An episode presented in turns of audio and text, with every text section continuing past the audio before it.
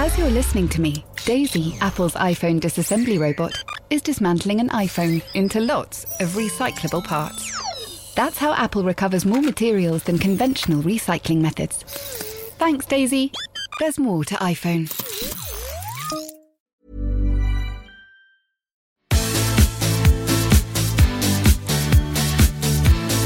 Hello, welcome to The Ruck. What we needed today was a referee, and so we got one.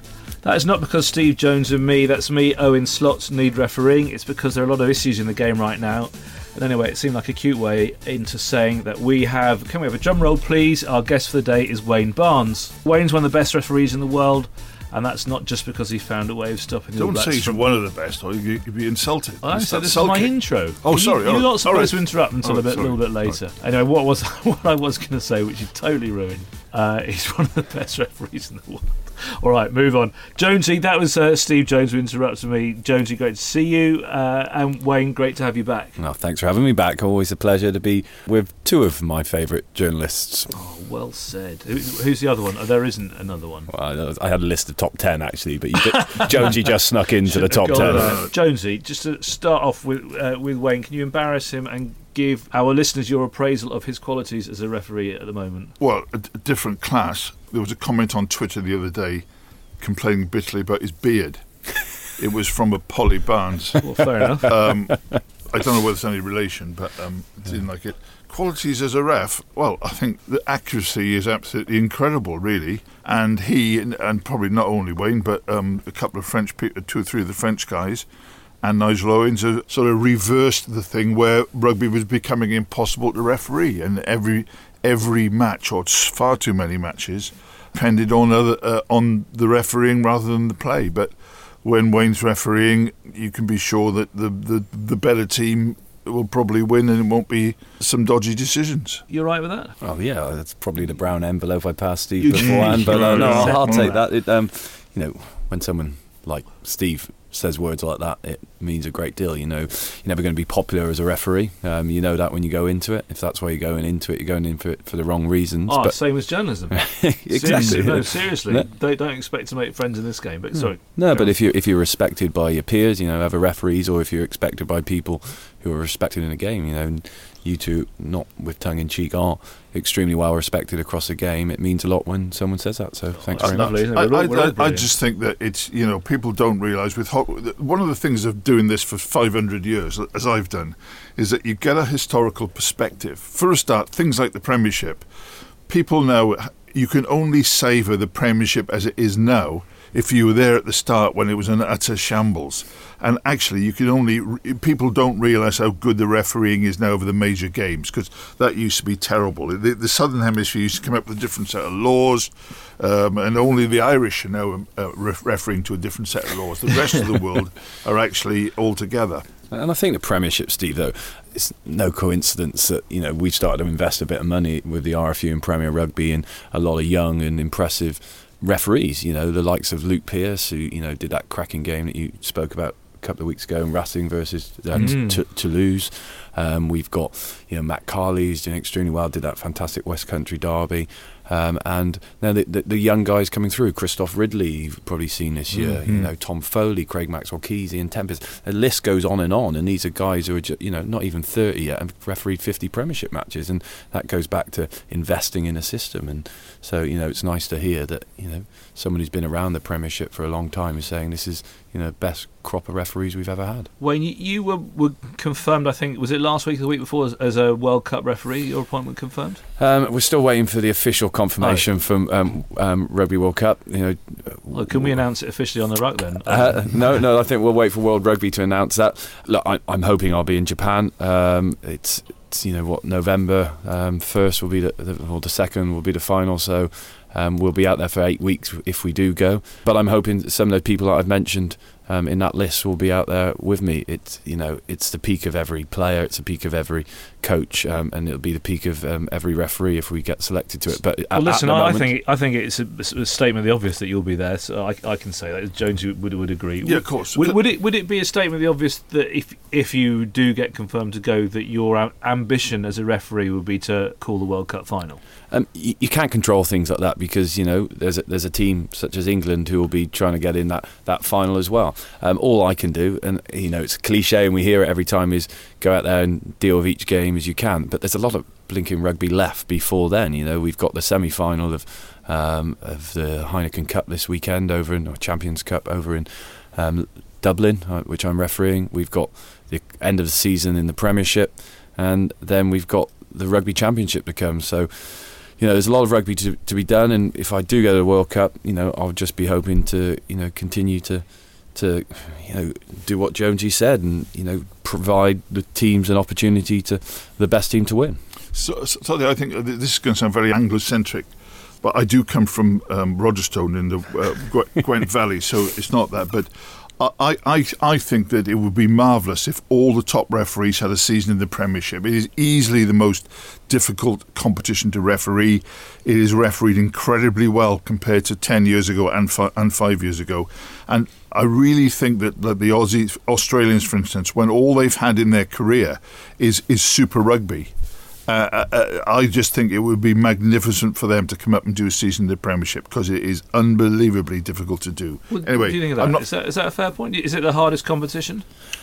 I think the one thing we've got is promotion and relegation, and I know you've discussed this on this pod, you know, many a times, and so that does add something to the league. I think this league, in the 15 years I've been refereeing the Premiership, is perhaps the closest league ever and the most... You know, it's the most enjoyable to watch. You know, I'm sure we'll talk about Newcastle, Leicester later, but you know, that's a relegation game, and what a game of rugby it was. So we have a cracking competition, and I know a lot of my Southern Hemisphere colleagues in Super Rugby want to come up and experience it.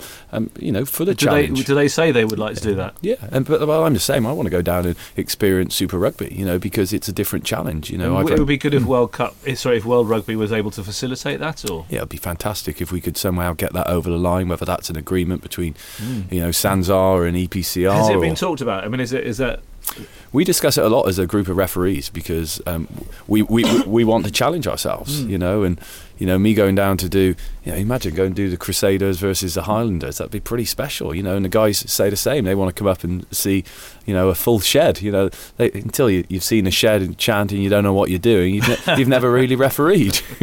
They also, you know, I think it'd be lovely. I'm not so sure whether the referees, I don't expect Wayne to comment on this, but whether referees should be attached to their national unions. I think there should be a global body who are completely independent. If eight of that body are all Kiwis, but if they're judged to be the best, that's fine. I think I'm not even sure in my head, Wayne, if English referees should go along to English sessions.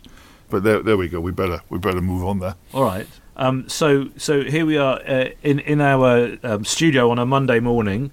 Less than 24 hours since something very significant happened in the world of sport yesterday in the United States. So we all saw what happened. Tiger Woods, one of the greatest. I don't know. We're in the middle of assessing whether that's the greatest comeback of all time. Every newspaper tomorrow will have their top 10 best comebacks in the history of sport. Their top 10s this, top 10s that. So can we give that a little bit of rugby perspective? Best comebacks in rugby. I think there's a couple which jump to mind straight away, and I think on the back of, you know, a Lions tour in 2017, I was over in Australia when the Lions were playing, and I think we all watched that game up in Whangarei and thought, oh, that's not the greatest start. And then we lost to the Blues in that opening game, and they were meant to be the worst of the five Super Rugby teams.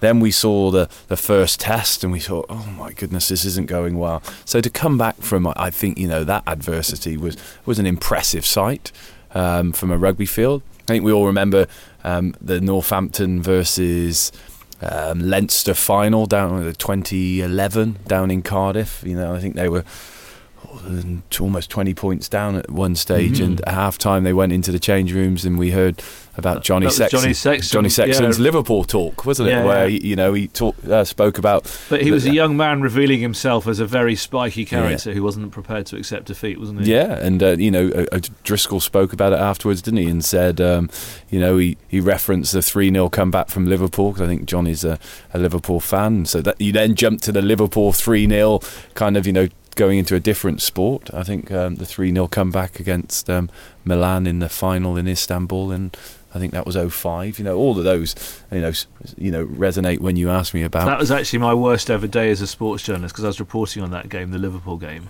I hope you didn't file too early. No, well, that's the point. You're in Istanbul and it's a night game and you've got the file, and Liverpool are 3-0 down at half-time, so you think this is the easiest bit of work I've ever got in my life. So you finish your report pretty much by the end of half-time, and then the amount of rewriting in the second half of that game and into extra time was miserable. Jonesy, what's your rugby comebacks? First of all, I don't think any other sport's got anything to touch Tiger and everything that surrounds him. I've covered actually all his Open victories in the British Open, and it's just mesmeric, man, who's up there with Ali and obviously Harry Kane as the greatest. I just absolutely mentioning that away. I loved that. I loved that every second of it yesterday and the whole thing. And it is one of the greatest comebacks, because he told Jack Nicklaus in, I think it was 2 years ago, he'd never play again, and it was all up for him. And to come back and play so well and to be almost mistake-free on the most difficult course was staggering. But rugby-wise, of course, there was Wayne Barnes in 2007 when he allegedly missed a forward pass and something else in the quarter final. Yeah, thanks for the reminder, Steve. Was pilloried savagely by Kiwis. When he knocked the All Blacks out of the World Cup? Yes, he kicked the All Blacks out. Yeah. And then he his urinal appeared next to mine in Queenstown. But it can't really be a comeback, because his urinal's gone while mine's still there, so he must have done something in the meantime. Yeah, replaced by Donald Trump, though. Replaced by Donald Trump, yeah. There was one, I got one, but Lasse Virén, this is not a rugby one, but Lasse Virén, the brilliant gold medal long distance runner, was in the 10,000 metres in the Olympics, and he fell flat on his face in the final and was miles behind. But not only did he win the gold, he also broke the world record. Therefore, it was either the best comeback of all time, or it confirmed all the allegations that he was a blood doper. I was going to say... Thanks for that. Sorry, Lassie, if you're listening. If we're talking about other sports, can I mention one? Because I was down in New Zealand in 2013 when the America's Cup was on, and they have a passion for the America's Cup. That was the Ben Ainslie one, wasn't it? It was Ben Ainslie when they were 4-1 down. Ainslie got brought on board, and I think they lost the next four anyway, so they were 8-1 down. And he came back to the skipper of the side and the US Oracle team to a 9-8 win. And to be kind of caught up with a sport that you'd never really followed before was, really, mesmerising to see the kind of reaction. And it's amazing how sport does that. You can be sitting at home watching the Winter Olympics, and all of a sudden you get caught up in, curling, or you're sitting at home watching the Commonwealth Games and the netball team, And it was one of those moments, and that's one of the comebacks that I always remember. Yeah, right. Okay. If we're going off beam, Rulon Gardner, American wrestler. Olympic champion in 2000. 2002, he goes off on a snowmobile into Utah, I think he is. He falls off his snowmobile into a frozen river. He's on his own. No one knows where he is. He's left for dead. He thinks he's going to die. He gets hypothermia. And eventually... someone manages to locate him. I think there's a sort of a heat sort of thing that locates this man who's on the last heartbeat of his life. Anyway, they recover him. They have to get a hacksaw to take his boots off. He loses a couple of toes due to being cold, and comes back 2 years later in the Olympics, and he wins a bronze medal. Oh my goodness. I think that's in terms of come back from adversity, that's up there. But rugby wise, so the I didn't see the. I think the best rugby comeback has to be the French, where they beat New Zealand in the 99 semi-final, which I could have gone to, but I was at home celebrating my first child's first birthday. So I hope he's listening to this, because I don't really think he understands what I missed for him. But the one of the great rugby comebacks for me was the All Blacks when they beat Ireland in Dublin 2013. You weren't at that game, were you? No, Nigel was refereeing that game, wasn't he? That's right. So Ireland had a 19-0 lead, 22-7 at half-time, and this was the All Blacks when they were trying to complete their first, trying to complete an unbeaten year of Test rugby, last game of the season for them, 22-7 down at half time, and then they had to score with the last play of the game. I don't know if you remember that. A just phenomenal try when they went through about a million and one phases from one end of the pitch to the other, and then Ryan Crotty went over in the corner. And then Nigel Owens magnificently allowed Aaron Cruden two goes at the conversion, didn't he? Yeah. And he missed the first one. And he said he can have another go at that because one of the Irish players moved. I'll tell you what. In the end of that game over in November when Ireland turned over the All Blacks, you could sense everyone just reminiscing back to that game because there was that period of play where the Kiwis were attacking again, and you could just everyone think it's going to happen again. Yeah. And so the way that they defended that last few minutes, just put that game up on a pedestal for me as one of the best ever. That's reminiscing done for a while. We'll go straight to the subject that's at the heart of rugby and rugby conversation over the last few days. I'm sure you will have seen it in the papers or in the media. On midweek last week, Israel Folau posted a very controversial post in which... he said that homosexuals, amongst many others, were destined for hell.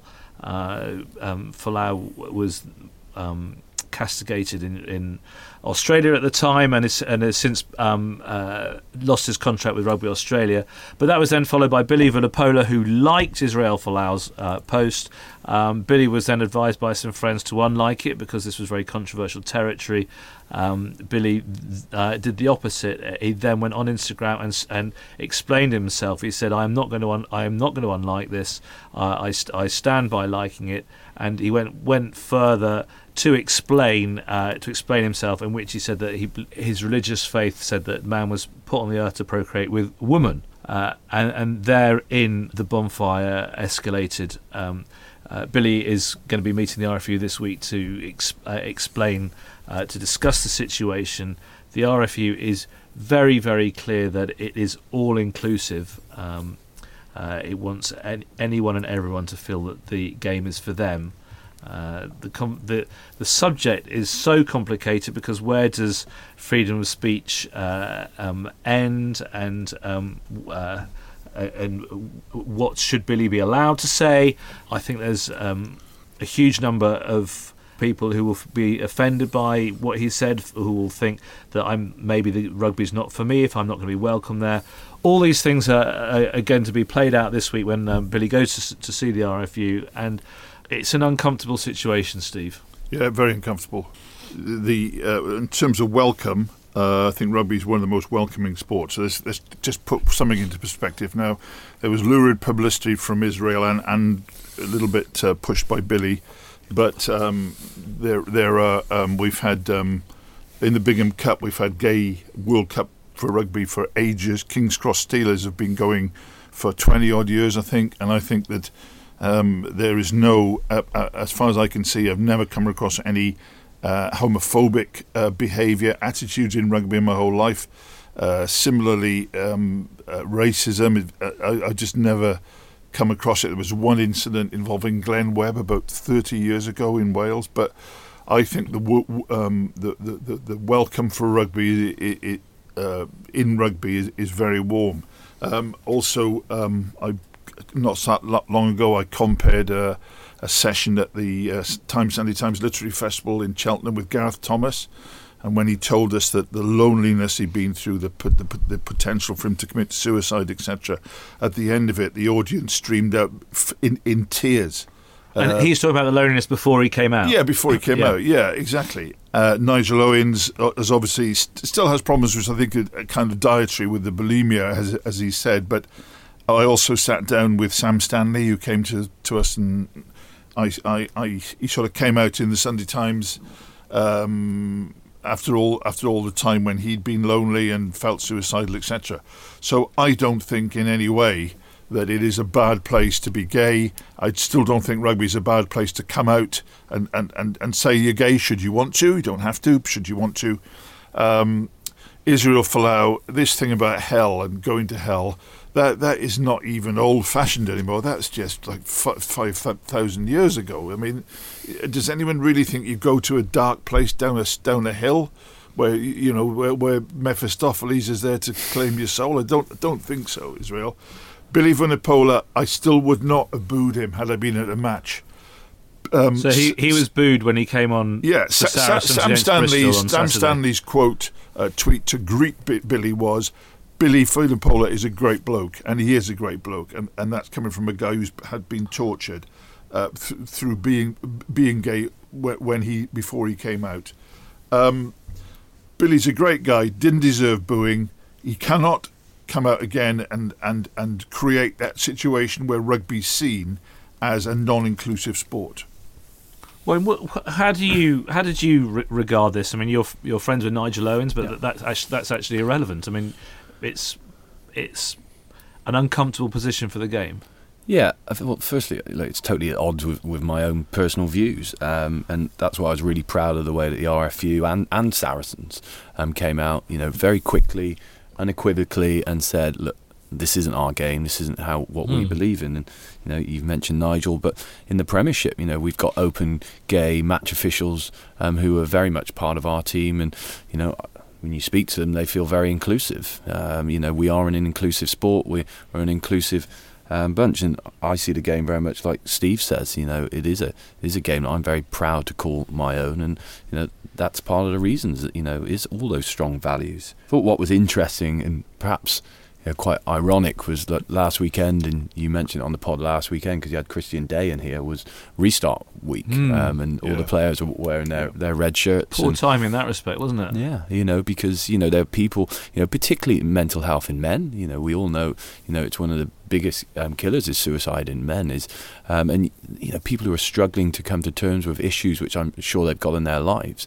We want to support them as much as you can, and you hope that comments such as that we've heard over the weekend doesn't affect that, because we want to be a sport which embraces everyone, and so I thought it was really badly timing when the RPA are doing wonderful kind of work. We're trying to make a load of money for their Restart charity, and you had that on the back of it.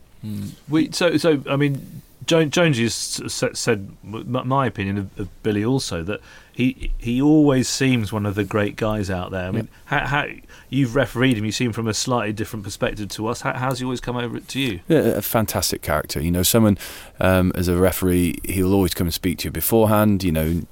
Jones has mentioned me training with England. When I'm in with England, he'll always make an effort to come and, come and chat, see how you're doing, come and sit with you at lunch. And, he's always, got a big smile on his face, and you admire him as a player. And, I still massively admire him as a player.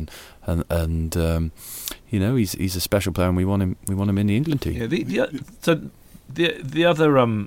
The other Barnes in our lives, the B Barnes, Stuart Barnes. His piece in the Sunday Times yesterday, I thought, was really well observed and helped explain how complicated it is. This depth of religious faith. Well, Folau and Vunipola, they're both Islanders by descent, and they've been brought up into this faith system, which ironically comes from British Empire and Christian missionaries, and so effectively we gave it to them, and now we're judging them on the back of it. Kind of makes it harder. That's what they were brought into. To what extent should they be allowed to inflict it on others? For a start, Billy's faith. I sat down with Billy to talk about his faith not that long ago when the RPA launched their Lift the Weight campaign, and the idea of the campaign was it's okay to be everything in rugby. It's also okay to be religious, and I was awestruck by the power of Billy's religious convictions. Didn't mention at the time that he agreed that gays should be sent to hell, I admit, but there is no doubting the sheer intensity of the way that Billy tries to live by his religious convictions. And that is something that, in a way, is a mitigation, but not a total mitigation. I put it to a member of the RFU's Inclusivity Committee, Standing Committee on the weekend, is it mitigation? He said totally not. I do think that it must be some kind of small mitigation when you feel it that deeply. And the complicated thing is, you said Billy didn't say to you that he thought that gays should go to hell, But he didn't say that in his post either. But now we're into what does social media actually mean? You know, so Billy supported Folau. So does that mean that he necessarily agrees with his position? And then when Billy made his post, that was then liked by a large number of very well-known rugby players in England, many of whom play for the England national team. One of whom, Courtney Laws, liked it, and then came on and stipulated later that he didn't necessarily that he didn't agree with the views that with Billy's religious views. So, well, you made a good point in your piece last week, Owen, around, you know, what does liking something mean? You know, as someone who doesn't engage in social media at all, you know, I wouldn't have a clue what liking something or following someone meant. But you know, you've got to be just so careful now around, you know, making sure you know what you're liking or what you're agreeing to, and what does, you know, clicking that little thumb on Twitter mean, you know. So but I thought your point was really well made about, you know, it doesn't automatically mean that you're supporting what's said in a statement. You might be supporting your friend, you might just be saying, you know, this is something to have further discussions. And Steve, you were saying earlier that you use it just to save. Yes, there's no save button. Brian Moore wrote that this morning in one of those was it called? What's his paper called? I can't remember now. He wrote that you use the like to save. But I mean, I don't think that sorry, let's just remember, this demonstrates that you cannot express anti-gay and even the destruction of gay people. You cannot express it if you're a rugby player because of the fate, because of Folau and. I've brought that stuff into the open, and it is a no-no. It is no more excuses. Whatever excuse you have, you haven't got it anymore, because, as Sam Stanley said, if that had happened just before he came out, after all those years of torture, he would not have come out. So there must be loads of people in rugby who feel the same and want to know if they can come out and live a normal life. So no more excuses now. You cannot... you cannot refer to gay people in that way. So just to finish this off, how do you both think we or the RFU can or should resolve this? Personally, I think to sack Billy or to say he can't play for England would be way out of kilter, a vast overreaction. But we have to find some sort of a compromise whereby. The RFU or Billy gets to a point where he can help gay people feel that they are welcome in rugby and that he doesn't think they shouldn't be in rugby, which is where we are at the moment. I think it'd be interesting to see what happens in the RFU meeting. I think he's meeting later in this week, and I think that'll be a full and frank discussion. And I'm sure that those conversations will be having at Saracens as well, because, you know, Saracens have been very strong in what they've said on straight away. What they do is they say, Billy, never do that again. Good luck against Munster on Saturday. OK, very good. Wayne, you were at an epic game on Friday night. I said it was... beforehand, the Premiership game of the season. That's Newcastle, Leicester, the sort of what had become the biggest relegation battle of the season. Incredible Premiership weekend again.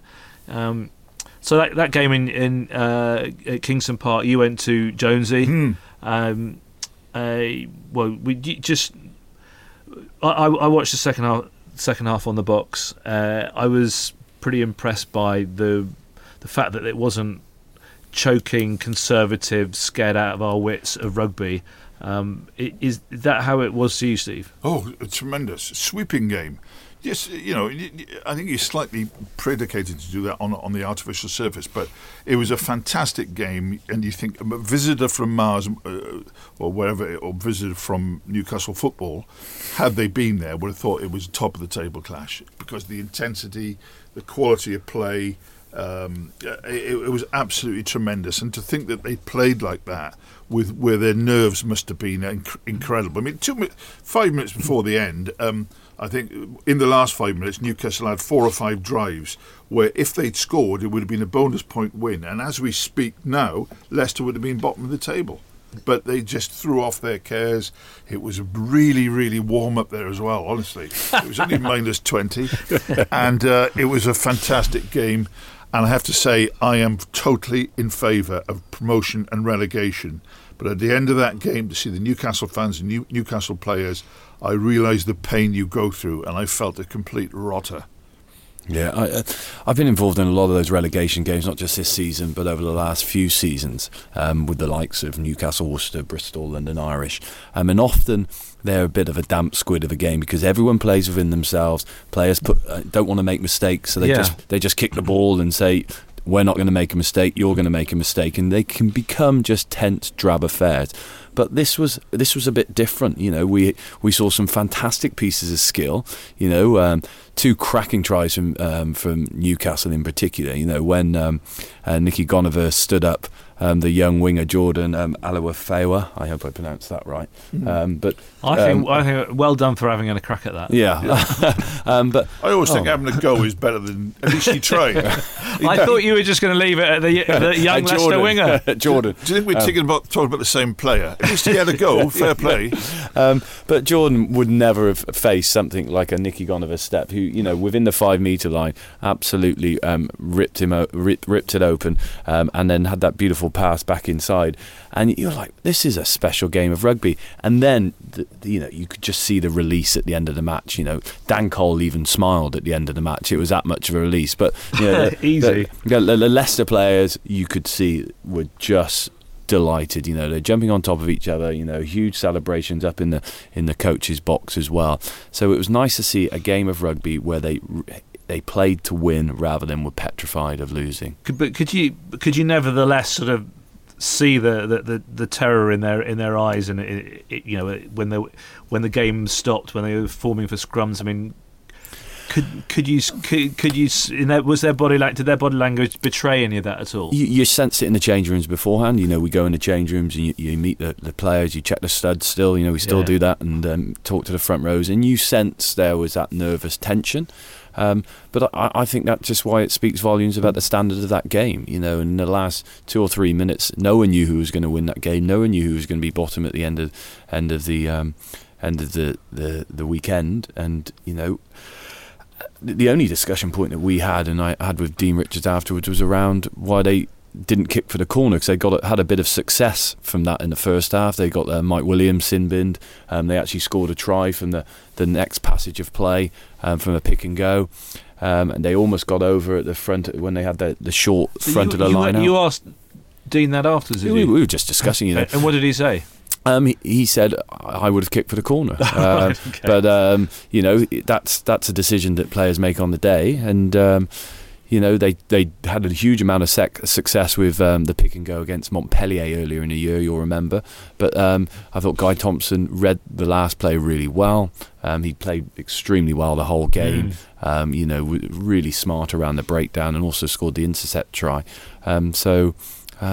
It was just one of those nights where you're like, there is a reason why we've got promotion and relegation. So, I just add to that Simon Hammersley of Newcastle was absolutely wonderful at fullback and running. And there was another interesting point there, because Takalua, the goal kicker, has got a really, really difficult to read final nudge before he starts running up. But it is before he starts running up. Because the referee, so when the referee goes again, he did. So he when he nudges on two occasions, they charged.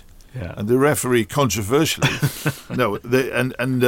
he's actually not started his run up, because he doesn't start till his foot goes forward. Exactly. Yeah. And so it was taken again. I mean, he missed the first one, then he puts over the second one. So Barnes' law then. Barnes' law, yeah. So it was just fantastic. I loved it. I also actually then I took 7 trains up to Newcastle, and then Worcester, and then home.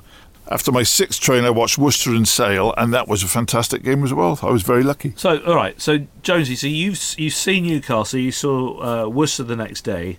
You were immersed in that relegation battle. Do you think it's almost done? Are Newcastle done? Well, Newcastle have to beat Northampton this weekend, preferably by bonus point. Absolutely, totally non-negotiable. This is a Northampton team now going for top 5. I think Newcastle are good enough, But Newcastle categorically have to win this week, and then it's still not all safe for them, because the horrible thing was when they woke up on Sunday morning, the 2 days after their bitter defeat, they found that not only had Worcester come in with a bonus point win, but Bristol had won as well. So it was just a really horrible weekend for them, which they don't deserve. I think they're a fantastic rugby club with great fans, great people in charge, and great players. And if they do go down, they'll bounce back. But the thing is, Worcester and Bristol, you just said actually that Newcastle played with some freedom, but Worcester seemed to be fairly majestic for a team that's that were 11th in the table, and Bristol turned over Saracens. I mean, those aren't two clubs that look like they're absolutely terrified of what's going to happen. Every game, Gloucester Bath was fantastic. The Bristol game, obviously. Worcester played as if it was a end-of-season match in which they were mid-table. They were absolutely superb. Francois Venter in the centre was absolutely wonderful. They got some great forwards there, tough boys, and it was just a great performance. Wayne, how many years have you refereed the Premiership for? To my first game in 2003, so what's this, my 16th season? Yeah. Blimey. Yeah. Oh, and that's nothing. And you know it's his birthday on Saturday. Yeah. So you'll be 105 on Saturday. You're refereeing the Leinster game on Sunday. But no, so what I want to ask you, so you've been in the Prem since 2003. Yeah. So you've had a closer view than anyone on as to how it's changed. So this season, with this amazing weird relegation battle, is this the closest that you've ever seen a standards at the bottom higher than you've seen before? I think it's the standard across the league. You know, anyone can and have beaten anyone this year. You know, you look at a game down at Sandy Park. We wouldn't have called that a week ago, particularly after the way that Exeter played against Leicester. We just spoken about Worcester beating Sale, and Sale very impressive at home against Harlequins last week. So I think it is a league now where you can, hand on heart, say that you don't know who's going to win any game when it goes into. Of course, the top two are the top two, but the next round of the Premiership, we've got Saracens going up to Wasps. Is that going to be a straightforward game? We've got Leicester against Bristol. We've got lots of games. That's a lot for that one. Yeah, exactly. You've got lots of games where you're intrigued by, and I think that's why the public's imagination has really been caught this season, because it's not just the bottom three or four; it's who's going to finish in the top four. Harlequins losing to Northampton. Who would have thought that a few weeks ago? But now that that fourth spot, looks like Gloucester have got their third spot nailed on now. But you've got Wasps, Northampton, Harlequins, all within a win of each other, and who might then have to go down to Sandy Park for the semi-final. And I just think it's a fantastic, intriguing league this year. Probably the best out of the 16 years for really catching the public's imagination. One of the reasons that we were really glad to get Wayne on for this episode is because it was only a couple of weeks ago that many of the great and the good in the game were meeting in Paris to talk about game, the laws, the welfare, the safety of players, and what should be done to change rugby union to ensure that it's a better game. Well, actually, I think A was welfare, A, how to make the game safer for players without losing what rugby union is essentially about, the contest. A few very interesting things came out of that. Wayne, you must have been a very interested observer when the news was reported following Paris. I think we all are aware that player safety must be at paramount of our minds when we we're considering law changes. We shouldn't just be changing laws for the sake of them. And so there's been a few suggestions which have trickled through. I've not seen anything categorically yet, so it will be interesting how these are trialled, because one of the things which I think is really important is that you don't just do a law, change a law without considering what the unforeseen consequences are, because, for example, there's been discussions around getting rid of the jackler, which might be the way forward. But does that mean then we're going to have more ball in play? Does that mean we're going to have more tackles, more collisions? So all those things need to be considered in the whole before just making a decision around, well, let's try this. And what I think the RFU's done in the past, and they've done it down in Stellenbosch as well, is trialled certain laws. So, for example, we tried trialled the concussion kind of reducing the tackle height, and I think we probably all would have sat here before that trial thinking that should work. But you know, as we've heard from Dr. Camp and we've heard from Dean Ryan, you know, saying, well, you know, that hasn't worked, and so that's why they decided to, you know, to remove that trial at that stage. So I think we need to trial things, and we need to make sure that we do continue to press the point around player safety. But I'm interested to see how that goes over the next, you know, 3 months, or particularly it'll be post World Cup, I would imagine. As a referee, so I was very in favour of trialling the lower tackle, and thus disappointed when it proved that it didn't work. But I was just wondering, if you're refereeing a lower tackle, if the tackle height is as it is now across the top of the shoulders, it's quite. Well, it's comparatively easier to see than if there is a line that you're sort of imagining across the underside of the armpit, which is, or the nipple line, or whatever it's called. Would that worry you if the tackle line does come down and you are refereeing a line that's not as clear? I didn't referee in the Championship Cup, which it was trialled within. But speaking to some of my colleagues who had done it, they said what was noticeable is when you had the borderline ones about was it your chest or neck or chest or head, those are the ones to penalise. And whether it was an exact strip along the shirt, you know, a centimetre or two either way, that the idea behind it was to remove the direct contacts with the head and the neck. You know, so for example, the reason why they brought in the 5 metre law at the scrum was to create a little bit more space. Now if it's 4.9 metres or 5.1 metres, you're still creating an element of space. So it almost gives you that margin of error. And what we said around the tackle was what we want to change player behaviour about tackling lower, and that was the idea behind it, is to take that tackle down a foot, and that was the thought behind that trial. And do you so on the subject of how the game should change to make it safer, do you have a number one suggestion? What's the Wayne Barnes rule to making rugby better? It's over to you now, Wayne. Yeah, it's one of those things where you've got lots of good suggestions out there at the moment, but we're just not quite sure if they're going to work. You know, I know Steve's a big advocate around, you know, reducing the number of replacements, you know, which again could work. You know, there is that idea of removing the jackler, which again could work. There is an idea of creating a bit more space at the offside line, so taking that back a metre so that players actually have better vision as they're running into that contact zone. So you know, players do have time to adjust and get their head on the correct side and a better tackling technique. So there are lots of things which I think should be considered. They should be trialled. Whether there's a one-fit solution, I don't think there is, because we still want our game to look similar to, you know, what our game looks like. There is still, you know, a need for those big, you know, legal, legitimate collisions. You know, Toby Flood was at the end of, you know, caught the ball from a big high kick on Friday night, and as he caught it, it was a man and ball tackle from I think it was Mike Williams again, and you know, the crowd reacted to it, and the crowd want to see those, you know, collisions which are legal, which, you know, are part of our, you know, game. So you know, we don't want to we don't want to remove that side of the game, but we do want to make sure it's as safe as it can be for the players, because you know, they've got to be protected.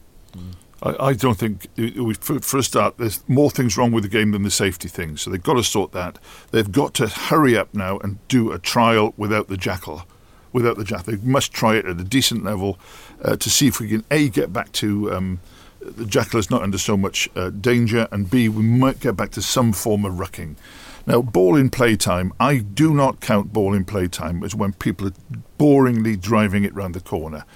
You know, round the corner. That's not ball in playtime. You might as well go and watch the cowboy on the other side. That's not ball in playtime. They've got to get rid of that. They've got to put a clock. They're thinking of putting a clock on the scrum. They should put a clock on the line-out too. Why you ever let people walk away 15 metres to chat about the line-out call? These people are professionals. They've trained every day that week.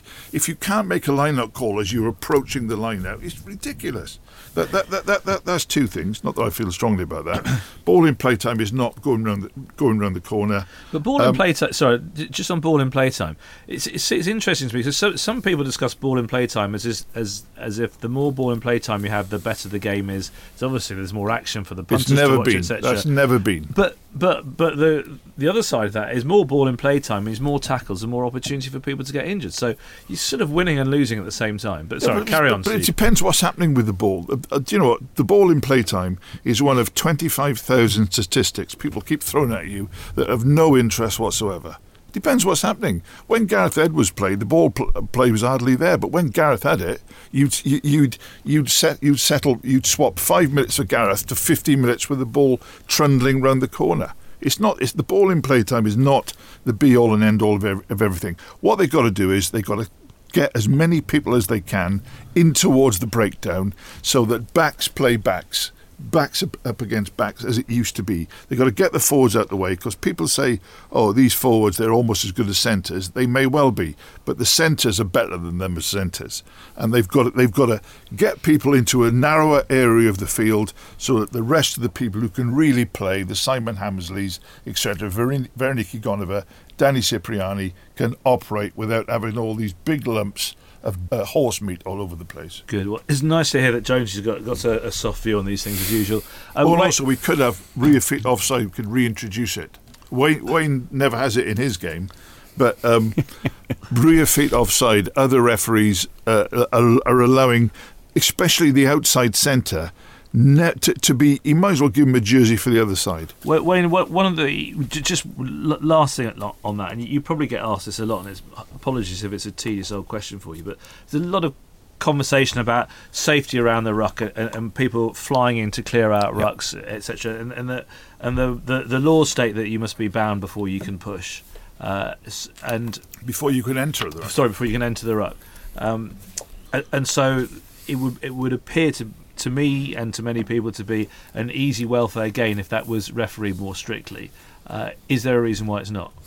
I think what we're seeing at the moment is the jackaler, the first man in, the man on his feet, and whether or not he is supporting his weight or not. And that's probably where we have become a bit lax, and we've said you can get a little bit longer. And we probably need as a group to come back a little bit on that and to make sure that he is really strong. He's got his feet underneath his backside, and and his body is then over the ball. That then should encourage people to clear out in a ferocious fashion. But it should keep them on their feet a little bit more.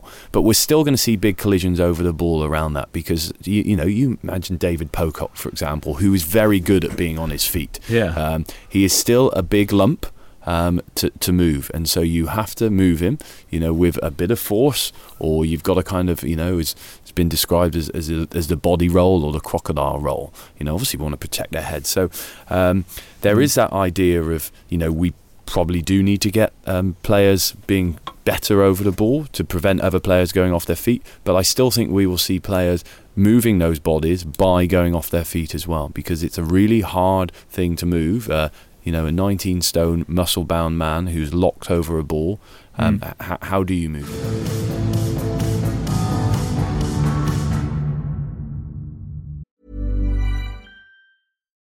VoiceOver describes what's happening on your iPhone screen. VoiceOver on, settings. So you can navigate it just by listening. Books, contacts, calendar, double tap to open. Breakfast with Anna from 10 to 11. And get on with your day. Accessibility, there's more to iPhone. There's never been a faster or easier way to start your weight loss journey than with PlushCare. PlushCare accepts most insurance plans and gives you online access to board-certified physicians who can prescribe FDA-approved weight loss medications like Wegovy and Zepbound for those who qualify. Take charge of your health and speak with a board-certified physician about a weight loss plan that's right for you. Get started today at PlushCare.com/weight-loss. That's PlushCare.com/weight-loss. PlushCare.com/weight-loss.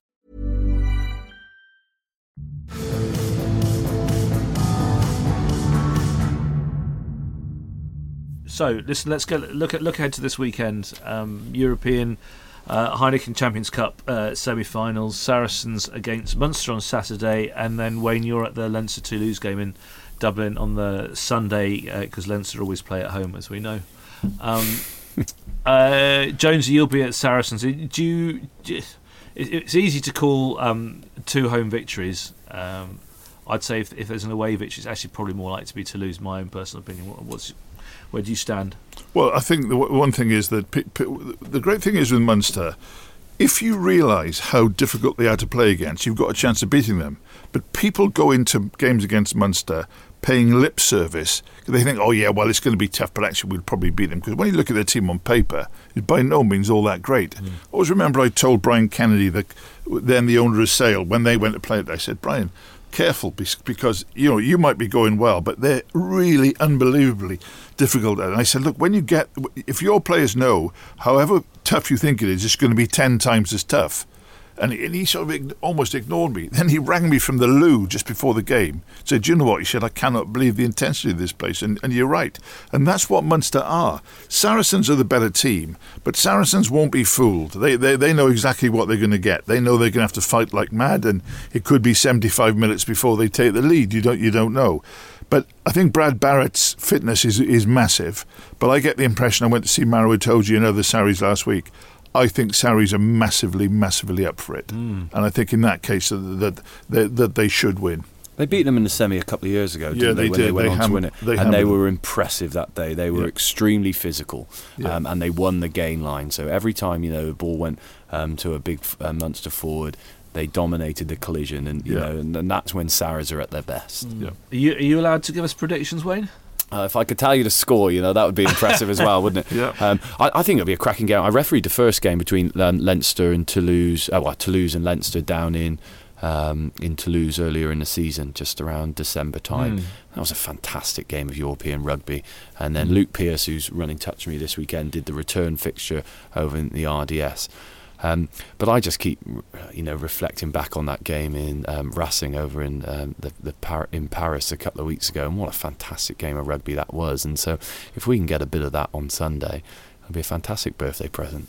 I hope they give it to you, Wayne. Seriously, so that's a big weekend. Jonesy, you've been keeping an eye on the Tyrrell semi-finals as well. Yeah, I think we should say now that next week, because it's bank holiday, the ruck's out on Tuesday. And we're going to preview the final of the Premier 15s, Tyrrell's Premier 15s. Sorry, don't forget Tyrrell's crisps knock Gary Lineker's soggy Walker crisps out of the park every time.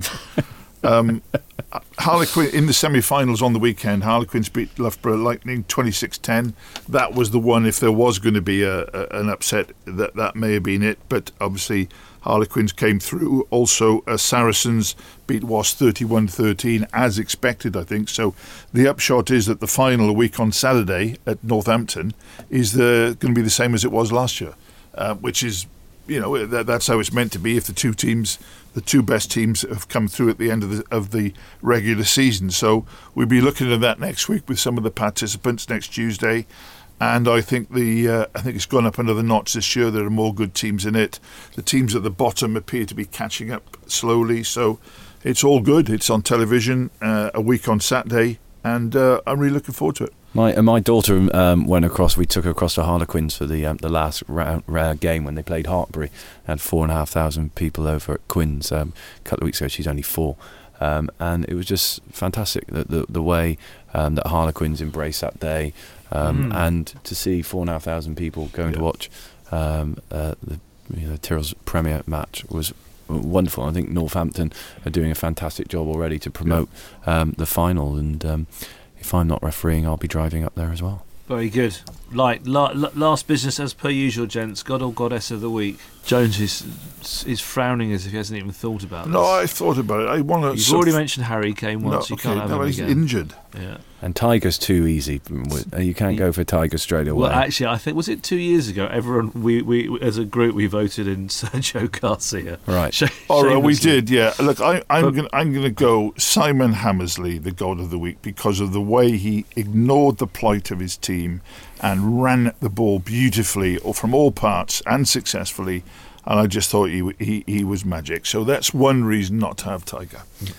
So I was down commentating on the West Country Derby between Gloucester and Bath on Saturday, and it was a fantastic game. The sun was shining, the shed was full, and Gloucester came back from 17-0 down. It was a fantastic game, another fantastic game of Premiership rugby. He's taking over journalism now as well. He's on the TV.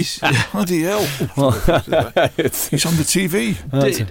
I was following the scoreline. Did Bath slightly choke that, or was it all Gloucester brilliant in their comeback? The first 20 minutes. Comeback of the week. For the first 20 minutes, Bath didn't let Gloucester touch a ball, and they were very, very impressive.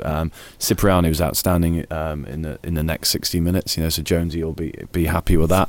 And people like Ben Morgan. He's got the nuances of this thing, hasn't he?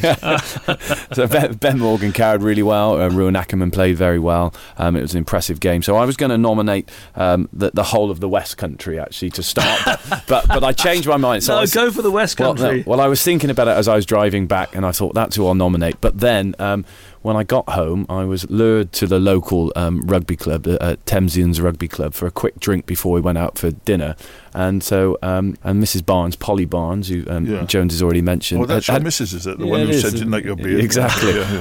She had arranged a surprise party, and so 50 of my friends and colleagues are all in Thamesians Rugby Club, and she'd kept that from me, so we had a surprise party, so I'm going to nominate my wife, Polly. Oh, quite right, quite right. So you've got to do well not to back that, Jonesy, because her. I do know her. I'm not having any. That's absolutely fine. Absolutely fine. I'm just wiping away Crawley, the tears. I'm so moved by that. Yeah, that was very good. Yeah. Whose was yours going to be? Oh, my wife. Absolutely, no doubt about it. And since I'm hosting, she wins. Thank you very much, guys. This was the Ruck. Thank you for listening. As Jonesy mentioned, we will be back next week, but it's a bank holiday, so no one will be ready to listen on Monday evening. So we're going to record on Tuesday, 24 hours later. We haven't checked with our producer yet. He's laughing.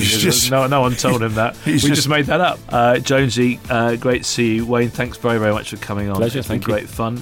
Back next week.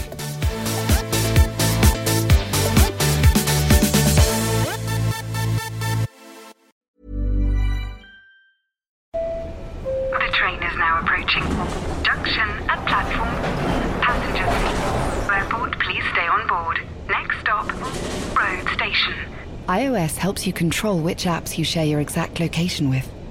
There's more to iPhone.